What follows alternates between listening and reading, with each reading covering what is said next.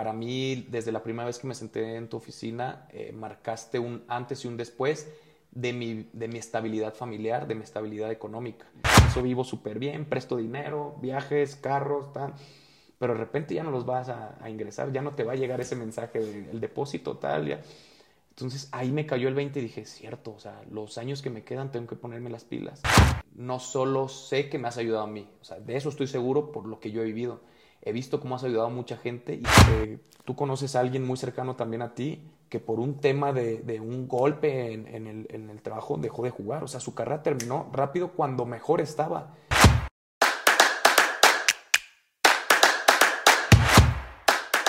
En este capítulo hablaremos de un jugador que es capaz de levantarse en los peores momentos, tanto en lo familiar como en lo profesional. Para muestra, en este último aspecto, pasó de descender con el Atlante a lograr el campeonato a la siguiente temporada con el América. Además, se calificó a tres mundiales de clubes, cosa que parece fácil, pero que pocos mexicanos han logrado tal hazaña. Chepe fue un jugador que siempre le gustó aportar en sus equipos, siempre buscando ayudar al que menos experiencia tiene y siempre aportando para que el equipo se enfocara hacia un solo objetivo común, el campeonato. Seguramente te servirá de ejemplo cómo a base de buenos hábitos, a muy corta edad, logró alcanzar su libertad financiera, dándole seguridad a él y a su familia. Escucharás a José Daniel, el Chepe Guerrero, contar su trayectoria y esa fórmula del éxito que lo mantiene para seguir en una zona de campeones.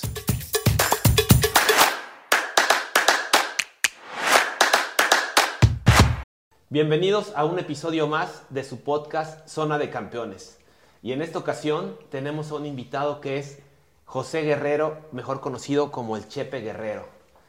Eh, tengo muchos años de conocer a Chepe, admiro mucho su carrera, es un jugador que sabrán que militó por varios equipos, pero fue campeón con Atlante y con América, tuvo también por ahí un paso por Puebla, ya nos platicará toda su carrera, pero de los pocos mexicanos que ha enfrentado al Barcelona, al Real Madrid, a estrellas como Messi, como Cristiano Ronaldo, entre muchos otros. Tuve la fortuna de acompañarlo a algunos torneos de estos internacionales. Aquí mismo atrás tengo una, pues un jersey que me regaló de un mundial de clubes en Japón.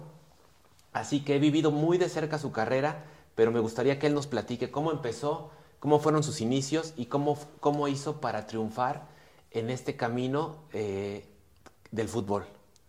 Arturo, primero que nada, un placer y muchas gracias.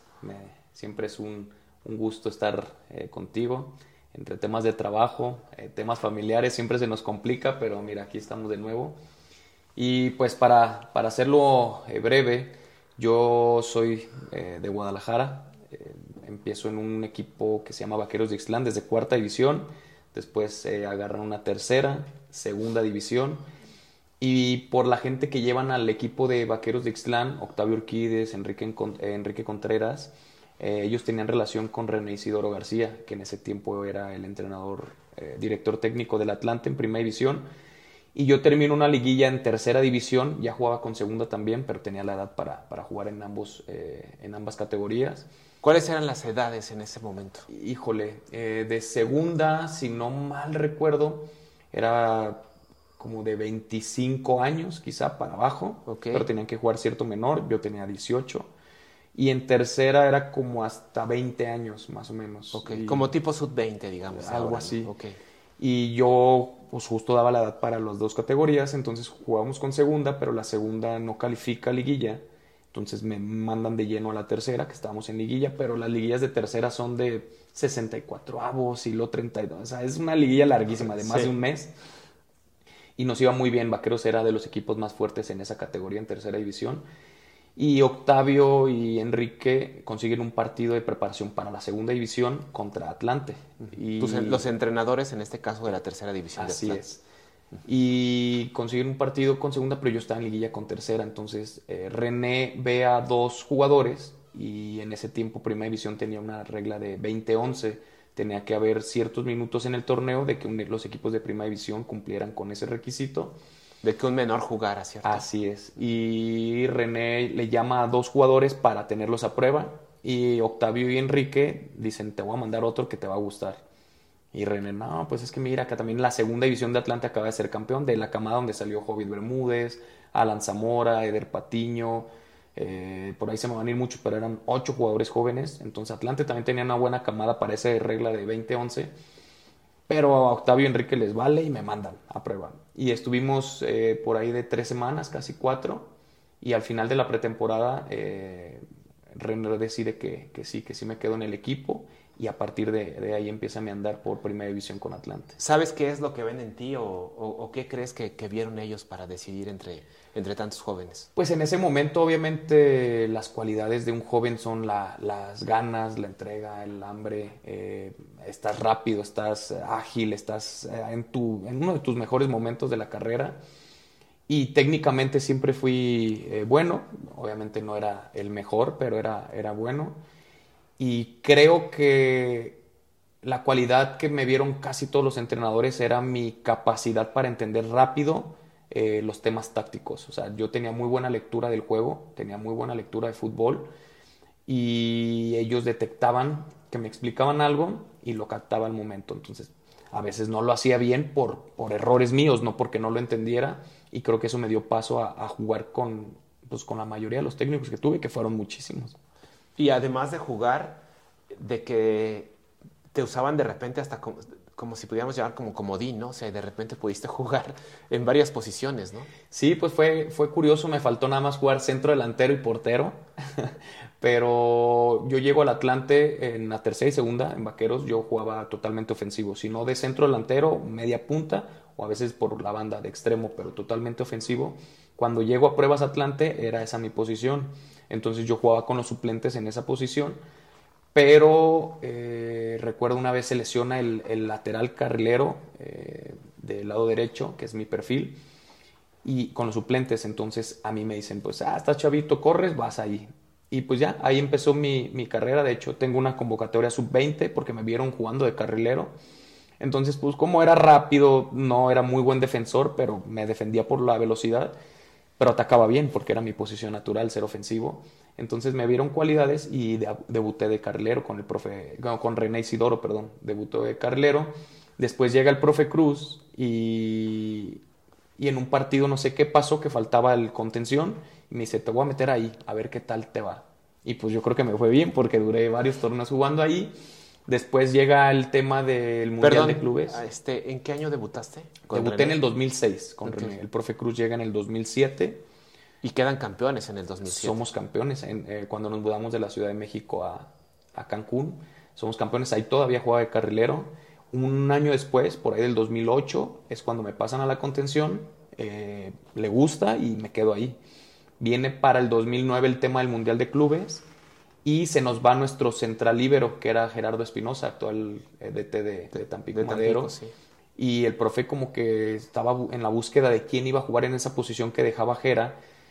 Y llega Solari, que iba a jugar en el, en el centro del campo con, con, el Chicharo. Y el profe un día se me acerca y de la nada me dice, no te quiero sacar del titular, me ha gustado cómo has trabajado, llevas varios torneos a buen nivel, pero viene Solari y está Chicharo, entonces seguramente voy a usar a ellos dos y pues tendrías que esperar tu oportunidad. O te avientas y estoy buscando un libero. Y yo tenía 20, que 21 años, 22. Y le dije, no, yo quiero jugar, va, aviéntame donde quieras. Y el profe Cruz me pone de libero. Y yo creo que también le gustó porque duré dos o tres torneos jugando de libero. El Mundial de Clubes que mencionas que nos toca jugar Atlante contra Barcelona, eh, lo juego de libero contra Slatan, que era una torre, y yo todo chaparrito y flaquito. Y este, ahí duré varios torneos y de repente el profe Cruz en sus movimientos también le ponía Gaby Pereira por la calidad que tenía, lo ponía de, medio contención y a mí me mandaba a volantear, o sea, de interior ya algo más ofensivo, pero con sacrificio defensivo. Entonces, de repente jugué con el profe Cruz en dos o tres posiciones. Una vez eh, contra Pumas en Cancún eh, nos expulsan a uno desde el primer tiempo entonces, eh, creo que era un lateral izquierdo, no recuerdo la verdad quién fue el que salió expulsado. Entonces, el profe, para no hacer cambios tan rápido, pues chepe la contención, vas a la banda. Entonces, lateral izquierdo, ni siquiera mi perfil, o sea, jugué en todas, creo que solo me faltó centro delantero y portero. Qué bien, Chepe. Oye, cuéntanos un poco ahora sí de. Bueno, antes de llegar al Mundial de Clubes, juegan con Champions, ¿no? Y le ganan al Cruz Azul. Así es. Eh, van al Mundial en Abu Dhabi y como bien dices, pues te toca enfrentar, pues, un- bueno, todo el equipo, ¿no? A las estrellas del Barcelona. Y me acuerdo que hay un momento, o bueno, en el, en el primer tiempo Atlanta iba ganando. Así O es. sea, y tuvo contra la pared al, al Barcelona de, de esas estrellas. Sí, era algo increíble. Yo creo que nadie esperaba eso, ni siquiera la gente que realmente le va al Atlante y sueña con ese momento. Yo creo que ni ellos, porque en mi eh, opinión personal, el mejor equipo que al menos yo he visto en la historia, el Barcelona del 2009 que ganó el sextete, era un equipo imparable. O sea, por algo ganaron eh, seis títulos de seis en el año y de repente tenerlo 1-0 y tuvimos dos jugadas más de, de gol, unos contra, de repente ellos se aceleraron un poco, nos traían ya metidos en nuestra área, pero tuvimos dos, tres jugadas de contragolpe en las que pudimos no liquidar quizá el partido, Pero pero, incrementar esa ventaja. incrementar la ventaja y eh, no se dio, pero ellos encontraron en la última jugada táctica fija el empate y ahí como que bueno, nos mermó un poco. Para el segundo tiempo entró Messi y la historia es que no hubo vuelta atrás 3-1 y creo que ya los últimos minutos incluso ellos ya medio gas. Pero creo que fue una bonita experiencia. Atlante dejó muy buena eh, cara y muy buena imagen del fútbol mexicano en ese mundial y pues yo feliz con la experiencia de... Estaba muy joven, entonces esa experiencia me ayudó mucho para el resto de mi carrera. Después de los buenos resultados que obtienes en, en Atlante, eh, te toca ir a la América. ¿Cómo es, ¿Cómo es esto? ¿Quién te invita? ¿Quién te, ¿Cómo es ese paso? Pues de- mira, del yo siempre he dicho que soy un bendecido de Dios porque ya me habían ofertado muchos equipos antes. Bueno, me llegaban los rumores de, oye, que te quieren. Yo duré ocho años en el Atlante, pero desde mi año tres o cuatro, cada... Antes existía el draft. Me decían, oye, que tal equipo está preguntando por ti, pero que Atlante te vende caro, habla con ellos para que te vaya. Yo en el fondo, por el tema profesional y económico, sí quería pues, ya buscar otros aires, algo de mejora. Pero mi tema del amor por el Atlante, el cariño, el agradecimiento, Cancún, mis hijos, o sea, había temas que yo decía, no, si sigo en el Atlante no pasa nada, o sea, estoy feliz aquí. Y duré ocho años. ¿Cómo llego a la América? Por cosas de Dios, como que no se dieron años atrás que, que, que me buscaban y resulta que desciendo con Atlante, descendemos y eh, me llaman el draft eh, los de América. Mario Hernández Lash, que fue mi compañero en Atlante, era director de Fuerzas Básicas, si no me equivoco. Me dice, Chepe, estamos aquí en el draft y era temprano, eh, recién empezaba el draft. Me dice, nos interesa que vengas a la América. ¿A ti te interesa? Y en el momento sí fue como de sorpresa. O sea, en el momento fue como de, híjole, no, el Atlante, en el descenso, ¿cómo los voy a dejar ahí? Pues déjame ver si un año y Ah, por ahí ganamos. eres un tipo leal, entonces. Sí, entonces sí fue como de, ah, pero yo sabía que políticamente le tienes que contestar sí, porque Sí. pues es el América, no le puedes decir que no al América. Entonces fue como que, sí, sí, sí me interesa, pero ya hablaste con la directiva, yo como de, pues a mí no me metas, habla con ellos. Me dice, sí, ellos están de acuerdo, pero queríamos saber si tú estás de acuerdo. Ya, ya sabemos temas de contrato contigo, cómo estás, ya sabemos todo y si tú quieres, eh, hacemos eh, todo rápido. Sí, sí, sí, está bien. Cuelgo y fue como que me cae el 20 y digo, ay, no manches, o sea, ¿sí me voy a ir o no? A los 10 minutos me llama Chepe, te voy a pasar a Tony, al turco Mohamed. Ya eres parte de la América, pues para que te dé la bienvenida y ya hablo con el turco, hablo con Peláez, hablo con Mario. Bueno, aquí nos vemos tal fecha, tal, tal, tal, acá te esperamos. Entonces fue como de, manches, o sea, yo ya me hacía la idea de jugar en el ascenso con Atlante, pelear el que el equipo regresara primera y así me llega la oportunidad con el América. Y al revés, ¿no? En poco tiempo estar peleando otra vez por el campeonato y bueno, y ser campeón con el América. Sí, también en, en, ese aspecto me siento totalmente bendecido porque uno de los momentos más difíciles de mi carrera sin duda fue el descender con Atlante, si no es que el más duro. Eh, recuerdo que yo decía a, a todos, eh, ya era una muerte lenta, era, faltaban tres jornadas y si se combinaban resultados estábamos descendidos, pero si ganábamos seguíamos con vida, aunque ya era muy difícil se tenían que combinar muchísimos resultados. Entonces yo decía, no, pero lo vamos a afrontar como es, como guerreros, vamos a darle y con toda la fuerza, pero pita el árbitro y recuerdo, o sea, no, o sea, me quebré completamente, o sea, yo era el que les decía, no, hay que ser fuertes, hay que luchar y todo, pitó el árbitro y sabíamos que habíamos descendido y, y me quebré. Entonces ese momento fue muy difícil para mí y de repente viene toda esta confusión con el de, oye, pues descendiste, pero te quiere el, el América, o sea y llego y muchas críticas, pues América es un equipo muy mediático en donde normalmente llegan los jugadores que son seleccionados, extranjeros que la están rompiendo en, su país, o sea, otro tipo de jugadores no con mi perfil. Entonces, eh, con muchas críticas, pero creo que el equipo se conforma muy bien y tan es así que fuimos líderes desde la jornada 1 hasta la 17 y somos campeones. Entonces el equipo estuvo muy bien. Entonces eh, desciendo en mayo y soy campeón en diciembre. Entonces no sé si alguien más ha pasado por eso, pero yo me siento bendecido y muy feliz de... En el momento fue difícil el cambio a la América. Eh, sí, por mi lealtad al Atlante yo dudaba mucho eso, pero después ya en el tema profesional, en el tema personal, en muchos temas, creo que sí fue un cambio que me ayudó muchísimo. Además siempre era, era un buen clásico, ¿no? Ese de Atlante contra América. De hecho, yo, yo siempre lo dije, ¿eh? yo no, o sea, soy mal jugador, pero no mentiroso. Siempre en las entrevistas me decían, ¿y tú de chiquito le ibas a la América? Porque a lo mejor están acostumbrados a que todo, sí, yo amaba la América y era mi sueño. Yo le dije, la verdad, no.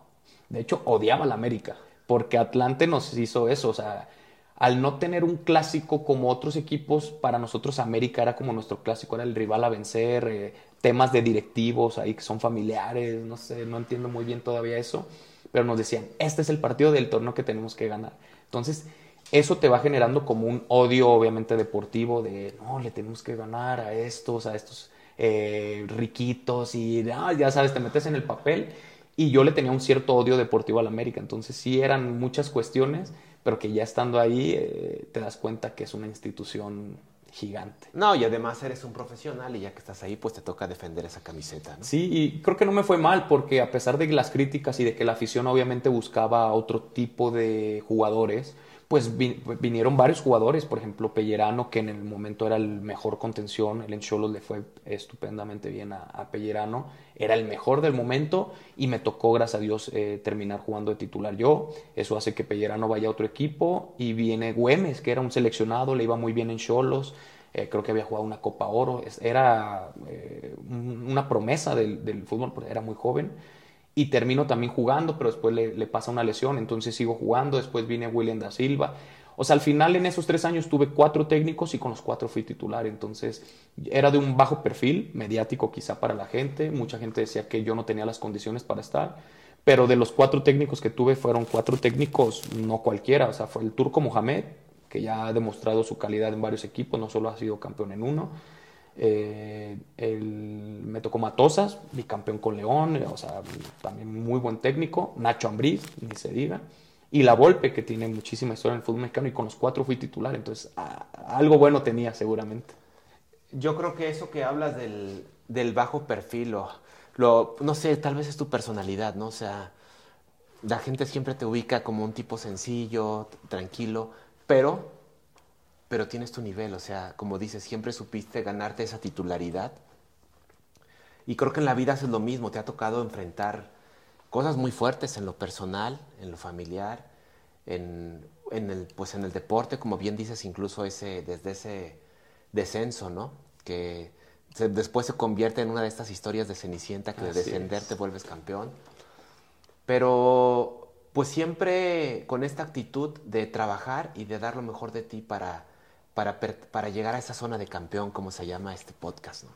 Entonces, admiro mucho eso de ti, eh, como comentabas, a veces, eh, pues los, a ti te conocí como cliente aquella vez que, llegaste recomendado por, por algún otro de tus compañeros a, mi oficina, pero después se vuelve esta relación más de, pues de amistad, ¿no? Y de amigos, me tocó estar en tu boda, me, tocó estar en momentos muy importantes de, de tu vida. De hecho, siempre digo que mi, mi Instagram eh, lo, lo, inicié este, en el día de tu boda porque ahí estaba este, Karina de la América, estaba María del Estadio Azteca y me, ¿cómo que no tienes Instagram? Y, y lo abriste? Lo, abrí en tu boda. Siempre he sido un poco renuente a, todo este tema de las redes, cada vez eh, con el afán de compartir más para la gente y llevar estas experiencias de los campeones me he ido abierto más eh, era alguien muy íntimo ¿no? en las cosas. No se diga con mis clientes, con mi familia, trato de ser muy reservado. Pero la gente me dice que tienes muchas cosas que darle a la gente y sobre todo la gente con la que te relacionas, como tú, campeones. Y esto se ha venido dando hasta llegar en este momento a un podcast donde yo no me imaginaba estar comunicando de esta manera, ¿no?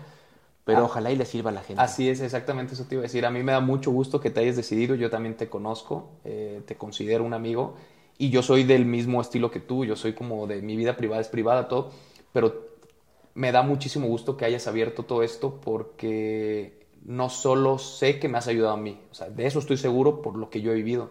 He visto cómo has ayudado a mucha gente y sé que puedes ayudar a muchísima más. Entonces, es lo de hoy, las redes sociales, el internet, entonces que tú muestres todo el talento, todo, todo lo que sabes, todo lo que puedes ayudar a la gente eh, por este medio, me parece algo eh, muy bueno y qué bueno que te animaste. Yo, no, yo todavía no salgo de esa zona, pero espero algún día estar ahí cerca de lo tuyo. Pues sí, sobre todo tratar de hacerlo masivamente, ¿no? Porque al final, pues yo solamente puedo estar frente a cierto número de personas ayudándolos. Sin duda me encanta el tema de ayudar a los deportistas, a los artistas, a, bueno, a las celebridades, pero pues al final hay mucha gente, gente que va empezando en su carrera financiera, si le podemos llamar así, salen de la universidad, empiezan a trabajar y empezar a tener hábitos financieros buenos, pues a todos nos, van a, va a beneficiar. Y si aparte viene de su de quien fue su ídolo en el deporte, pues todavía más, ¿no? O sea, puede ser más inspiracional. Totalmente, ¿no? Y, relatos de vida, porque no, no, venimos nosotros a contar algo que no ha pasado. Eh, yo te lo, ya te lo dije anteriormente en otros momentos que compartimos. Eh, para mí, desde la primera vez que me senté en tu oficina, eh, marcaste un antes y un después de mi, de mi estabilidad familiar, de mi estabilidad económica porque yo ya tenía, cuando, cuando la primera vez que platicamos tú y yo, yo ya tenía ocho años de carrera, ya iba para nueve años, y yo tuve 14. Y estoy seguro que los pocos años de, de mi, mis últimos años de carrera hice muchísimo más que los ocho o nueve primeros años antes de conocerte. Y eso habla de lo bueno que eres en tu trabajo, de lo bien que haces las cosas para apoyar a todos. Y algo que a mí me marcó en, en este aspecto fue preguntas simples que quizá otra persona nadie me había hecho. Y recuerdo que nos sentamos en una mesa, tipo así, y me dijiste, ok, escríbeme aquí tus gastos. Quiero saber tu nivel de vida y, qué piensas de tu nivel de vida. Tan, tan. hicimos toda esa lista. Me dijiste, ah, no parece tan elevada. Nunca fui de rentar en las zonas más exclusivas de la ciudad, de tener los carros de alta gama. O sea, tú me conoces. Y, tengo un buen, gracias a Dios, un buen nivel de vida, pero no, no tan desfasado. Entonces me dijiste, creo que lo podemos lograr eh, bien. Eh, ahora, e, eso fue lo primero que me marcó, el darme cuenta, o sea, mi nivel de vida, cuánto generaba de gasto. Después me dijiste, esto no lo vas a ingresar toda la vida, va a llegar un momento en el que no. Entonces como que te cae el 20, estás en una burbuja que dices, ah, me llegan 10 pesos, 20 pesos a la quincena y con eso vivo súper bien, presto dinero, viajes, carros, tal pero de repente ya no los vas a, ingresar, ya no te va a llegar ese mensaje del depósito tal, ya. Entonces ahí me cayó el 20 y dije, cierto, o sea, los años que me quedan tengo que ponerme las pilas. Después me dijiste, ¿quieres ganar esta cantidad? O sea, ¿quieres seguir con este eh, nivel de vida eh, el resto de tu vida, aunque ya, no, aunque ya no juegues? dije, claro que sí, ¿qué tengo que hacer? Hiciste todo el plan y me dijiste, ok, tenemos que hacer esto. También hicimos un inventario patrimonial, ¿no? Llegamos y ¿qué, tienes hoy y a dónde queremos llegar, ¿no? Así es. Para que de esta forma, si incrementamos tu patrimonio, puedas tener este, este nivel como vives hoy como jugador, vivir siempre, ¿no? Y no solamente, por ejemplo, ayudar a tu familia mientras eres jugador, sino toda la vida, ¿no? Claro. Ahí, de hecho, eso fue donde me abrió los ojos y me marcó porque sí me dolió un poco. ¿Le qué tienes? No, pues una casa en Cancún que estoy todavía por pagar. Ok, ¿qué más? También otra cosa que me marcó, me dijiste, ¿te acuerdas cuánto has ganado en tu carrera? Y te dije, ah, el primer año gané tanto, el tan, tan. Hicimos la suma y de la suma me dijiste, ok, ¿qué tienes? No, pues la casa en Cancún, una camioneta, no, una camioneta no es, que algo más. Bueno, le compré una casa a mi mamá ahí en el barrio donde crecimos. Tal. Entonces me dijiste, ok, esto es lo que tienes de patrimonio y esto es lo que ganaste. Y era increíble, ahí fue donde dije, wow, algo malo estoy haciendo, muy malo estoy haciendo, porque yo creí que estaba bien. Muchos creemos eso, pero cuando viene alguien experto en el tema como tú y te abre los ojos, te marca completamente. Digo, hay gente que quizá no lo quiere ver así, se cierra, pero yo dije, ok, a partir de aquí me voy a poner las pilas. Y gracias a Dios, circunstancias de la vida y de lo profesional, decisiones de, de los que mandan en el fútbol, se me cerraron las puertas a los 32 años, o sea, me retiré prematuramente. Yo pensaba jugar por lo menos unos 3, 4 años más. Creo que podía jugar más. Pero hoy, gracias a Dios, eh, estoy con mi familia en otros aspectos, estoy eh, viviendo otro tipo de cosas que no había vivido desde los 16, 17 años por estar enfocado en el fútbol. Pero la estabilidad y la tranquilidad que te da el, el tener ya un proyecto económico estable, gracias al trabajo que hicimos juntos, es, es algo que, que le tengo que compartir a todos porque no venimos a mentir, vengo a expresar lo que realmente pasó y lo que pasó es que hoy estoy en una zona muy buena eh, económicamente, tengo planes de irme a Estados Unidos con mis hijos para que aprendan inglés y, y yo sé que eh, todo eso es gracias a esa estabilidad que me generó el haber empezado a, a, platicar contigo. Qué bueno, Chepe. Digo, me da gusto, como siempre, la confianza y, y, que te haya servido, ¿no? También tú has puesto mucho de tu parte, tu familia, tu esposa, Goretti, este, el entender que también aparte ella es muy administrada y es sí, una mujer muy demasiado. inteligente, profesionista, sí. siempre es de eso gran ayuda, eso ayuda muchísimo.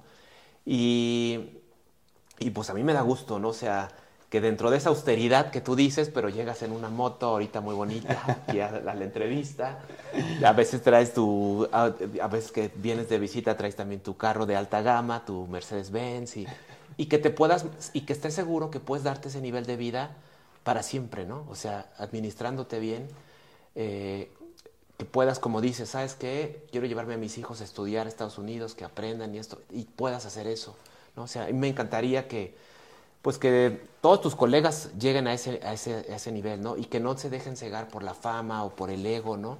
Y pensar, no, a mí no me va a pasar, ¿no?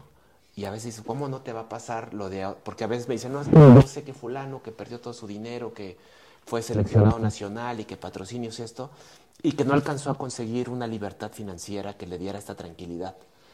Pero, como te decía hace rato, ¿no? Si no aprendemos de la historia, estamos condenados a repetirlo y a veces están haciendo los, los mismos errores que cometieron esas personas, pero ellos creen que no. Y todos lo decimos, Arturo, ¿eh? porque yo también decía, no, estoy bien, o sea, no gasto tanto, trato de ahorrar y tal, pero cuando tú me hiciste esa, esa pregunta y cuánto gastaba yo al mes y de cuánto tenía y cuánto había ganado en, en toda mi carrera, ahí sí yo dije, wow, no, sí, sí, perdí mucho, o sea, no he hecho nada realmente, nada bueno para mi futuro. He hecho cosas, está bien, pero nada bueno para mi futuro.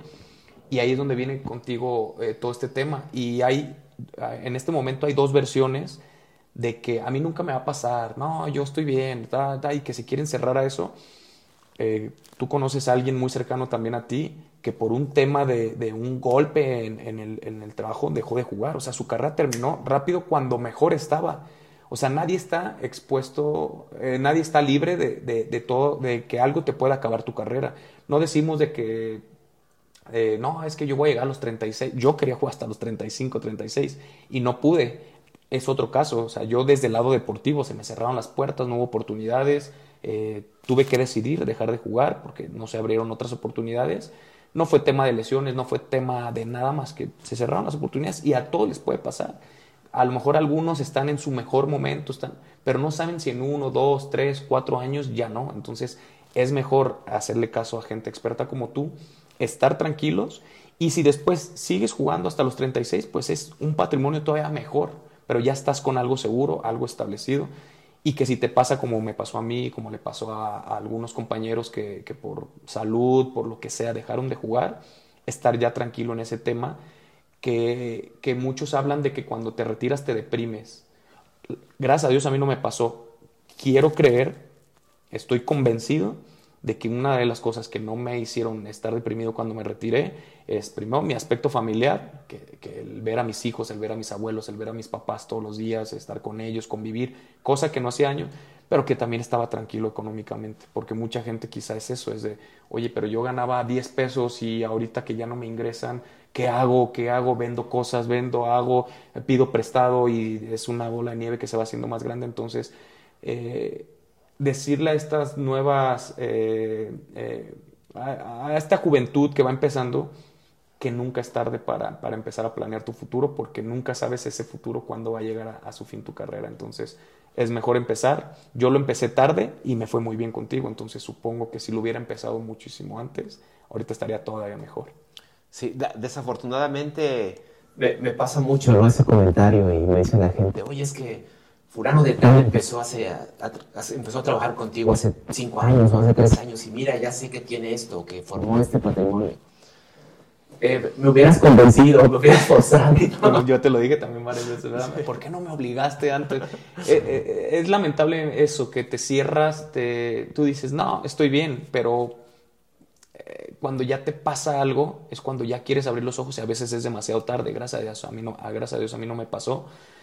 Pero también hay comentarios cuando vas empezando, como yo alguna vez te lo dije, que te acercas a algún joven y le dices, oye, pa, ay, pero yo gano 10 mil pesos, ¿qué voy a ahorrar?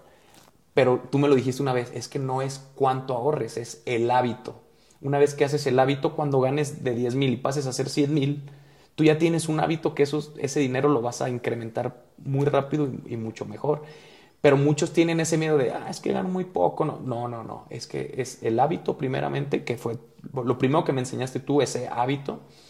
Y después ya el, el, yo entré a muchos negocios que no tenían ni pie ni cabeza porque un amigo me lo recomendó y desde ahí también empecé a, ya no es lo que ganaba, es lo que dejaba de perder, porque yo perdía muchísimo dinero en eso y de repente yo me acuerdo que, oye Arturo, me están invitando a este proyecto, ¿cómo ves?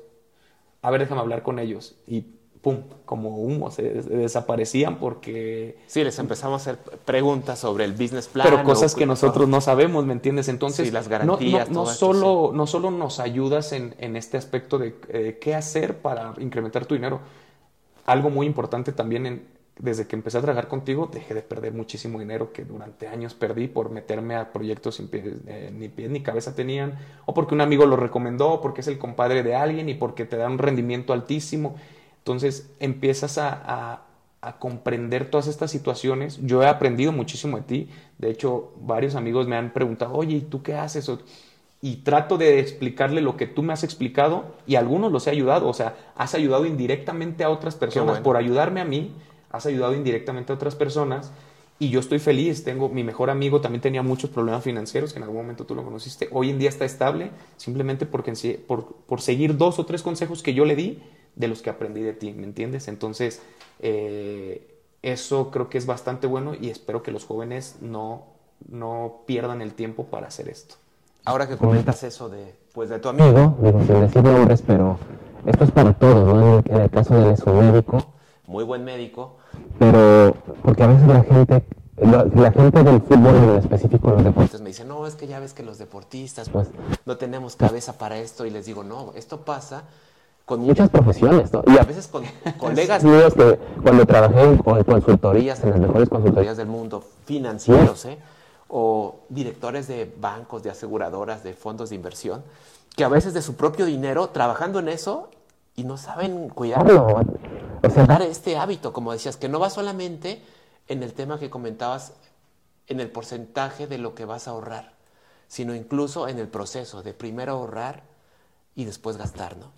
Porque la mayoría de la gente dice, bueno, gasto y lo que me queda lo ahorro y a veces no les queda nada. Así es, nos pasa mucho, sí. Entonces, también está en el proceso y está en todas las profesiones, ¿no? Hay gente, como clientes doctores muy reconocidos, gente que de repente cuando empiezo a trabajar con ellos me dicen, oye, es que tengo tanto tiempo siendo el mejor en la industria y lo gano, pero de repente no sé dónde se fue. Y es un tema emocional, mental, de cultura que tenemos que ir educando. Por eso te repito, para mí el momento que marcó mi antes y después en el aspecto económico eh, fue cuando me senté contigo y me dijiste, ¿cuánto ganas? A ver, escríbeme. Yo ni siquiera sabía cuánto ganaba, como me caía un cheque alto, gastaba y gastaba y no tenía problema, me alcanzaba. Pero ya cuando dices, ay, a ver, ¿para qué quiero esto? O sea, este gasto es innecesario, no lo necesito. Y este también, y este, ya haces un proyecto de tu gasto, de una buena vida, un, buen nivel, pero ya te das cuenta cuánto gastas. E, ese fue un, un, parteaguas para mí, el darme cuenta cuánto gastaba, en qué lo gastaba, cuánto me ingresaba, y entonces tú me dijiste, ok, vamos a hacer esto.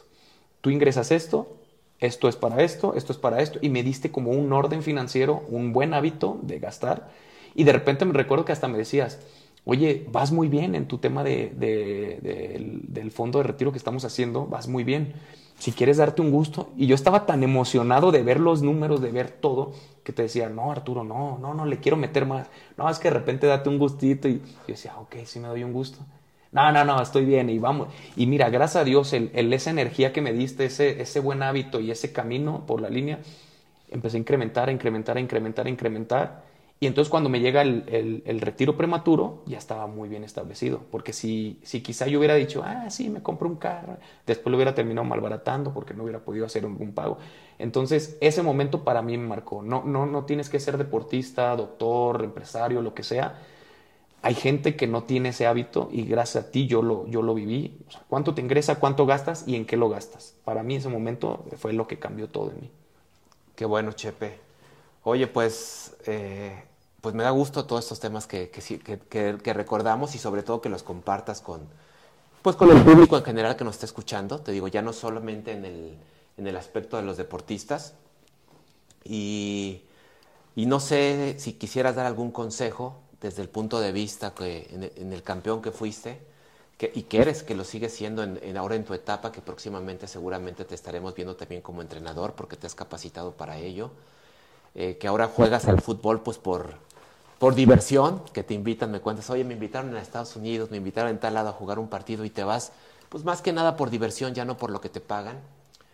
Pero estoy seguro que en algún momento te veremos en, otra etapa, no sé si de entrenador, si te guste, si no te guste, a lo mejor ya te, te quedas bien con este tema de andar con tus hijos y con tu familia y no sea necesario. Este, desde el punto de vista económico sé que no lo es, pero desde el punto de vista de una satisfacción profesional, probablemente en algún momento vuelvas a tener esta inquietud de, de seguir dentro del fútbol. Sé que lo harías muy bien porque además tienes un espíritu de, de compartir con la gente, con la gente joven, con la gente que empieza. Siempre fuiste un tipo que se preocupa por los jóvenes, por los chavos, por los que van empezando, de, darles esa palmada de no te desanimes. Así que, pues te auguro mucho éxito en todo. Obviamente quiero seguir siempre cerca de gente como tú, de tu familia, que los, que los aprecio muchísimo. Muchas gracias. Y pues te agradezco esta visita. ¿Algún consejo que quieras dar? ¿Alguna lectura? Algo que, que digas, ¿sabes qué? Pues yo les recomiendo esto para que sigan encaminando su destino y puedan llegar a esa zona de campeones? Pues algún consejo, quizá eh, resumir un poco lo que ya platicamos, eh, que nunca es eh, pronto ni tarde, ni, ni, gano poco y no puedo empezar hasta que gane más, es, empezar ya. Y nunca es de, ah, es que ya, yo ya estoy grande, ya me quedan pocos años. No, nunca es tarde para, para empezar. asesorarse de gente experta, porque ese es otro tema. Te, duele algo y ¿con quién vas? Pues con un médico. Eh, eh, necesitas eh, algo de plomería, pues ¿con quién habla? A un experto en plomería. No, no, no vas buscando cosas que no. En los temas económicos, dejar de hacerle caso ya a gente de compra terrenos, compra casas, lo que nos decían a todos de chavito.